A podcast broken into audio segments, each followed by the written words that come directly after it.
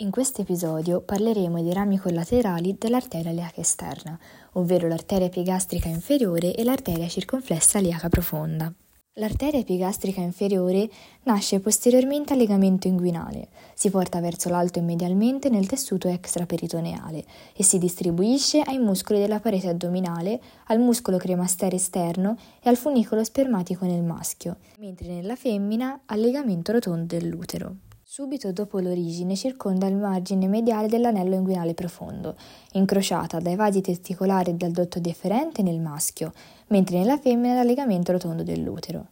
Si porta verso la faccia interna del muscolo retto dell'addome e lungo il suo decorso solleva il peritoneo parietale, dando luogo alla piega ombelicale laterale o piega epigastrica, che delimita la fossa inguinale laterale da quella media. Perfora poi la fascia trasversale, passa anteriormente alla linea arcuata e sale tra il foglietto posteriore della guaina del muscolo retto dell'addome e la sua superficie posteriore. Dà origine a piccoli e numerosi rami a livello dell'ombelico che si anastomizzano con quelli dell'arteria epigastrica superiore e con le arterie intercostali posteriori più caudali. Il territorio di distribuzione dell'arteria epigastrica inferiore è rappresentato dal muscolo retto dell'addome, dal peritoneo, dalla cute della parete addominale e nella femmina dal legamento rotondo dell'utero, mentre nel maschio dal funicolo spermatico. I rami collaterali che stacca l'arteria epigastrica inferiore sono nel maschio l'arteria cremasterica, mentre nella femmina l'arteria del legamento rotondo dell'utero, ma anche un ramo pubico, dei rami muscolari e dei rami cutanei. L'arteria cremasterica decorre insieme con il funicolo spermatico nel canale inguinale, vascolarizzando il muscolo cremastere esterno e gli involucri del funicolo spermatico, anastomizzandosi con l'arteria testicolare al livello dell'origine del condotto deferente. L'arteria del legamento rotondo dell'utero invece decorre con il legamento rotondo nel canale inguinale. Il ramo pubico origina in prossimità dell'anello femorale e continua con un ramo otturatorio che si anastomizza con il ramo pubico dell'arteria otturatoria. Se questo ramo ha un calibro considerevole viene detto arteria otturatoria accessoria, che fornisce la maggior parte dell'apporto di sangue alla coscia.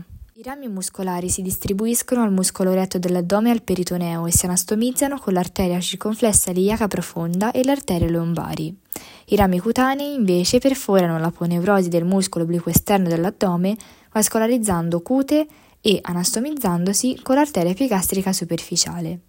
Attraverso l'anastomosi con l'arteria toracica interna, l'arteria epigastrica inferiore costituisce una via alla quale stabilisce una circolazione collaterale, dopo la legatura dell'arteria iliaca comune o dell'arteria iliaca esterna. L'arteria circonflessa iliaca profonda invece origina in posizione opposta rispetto all'origine dell'arteria epigastrica inferiore risale fino alla spina iliaca anteriore superiore dietro al legamento inguinale, in una guaina formata dall'unione della fascia trasversale e iliaca, anastomizzandosi con il ramo ascendente dell'arteria circonflessa laterale del femore.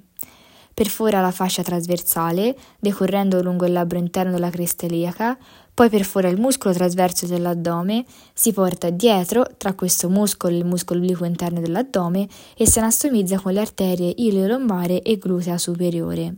Il suo territorio di distribuzione è rappresentato dai muscoli e dalla cute della parete addominale. A livello della spina iliaca anteriore superiore emette un ramo ascendente che decorre tra il muscolo obliquo interno e traverso dell'addome, vascolarizzandosi ma anastomizzandosi anche con le arterie lombari e l'arteria epigastrica inferiore. L'arteria iliaca esterna termina continuandosi come arteria femorale, che tratteremo nel prossimo episodio.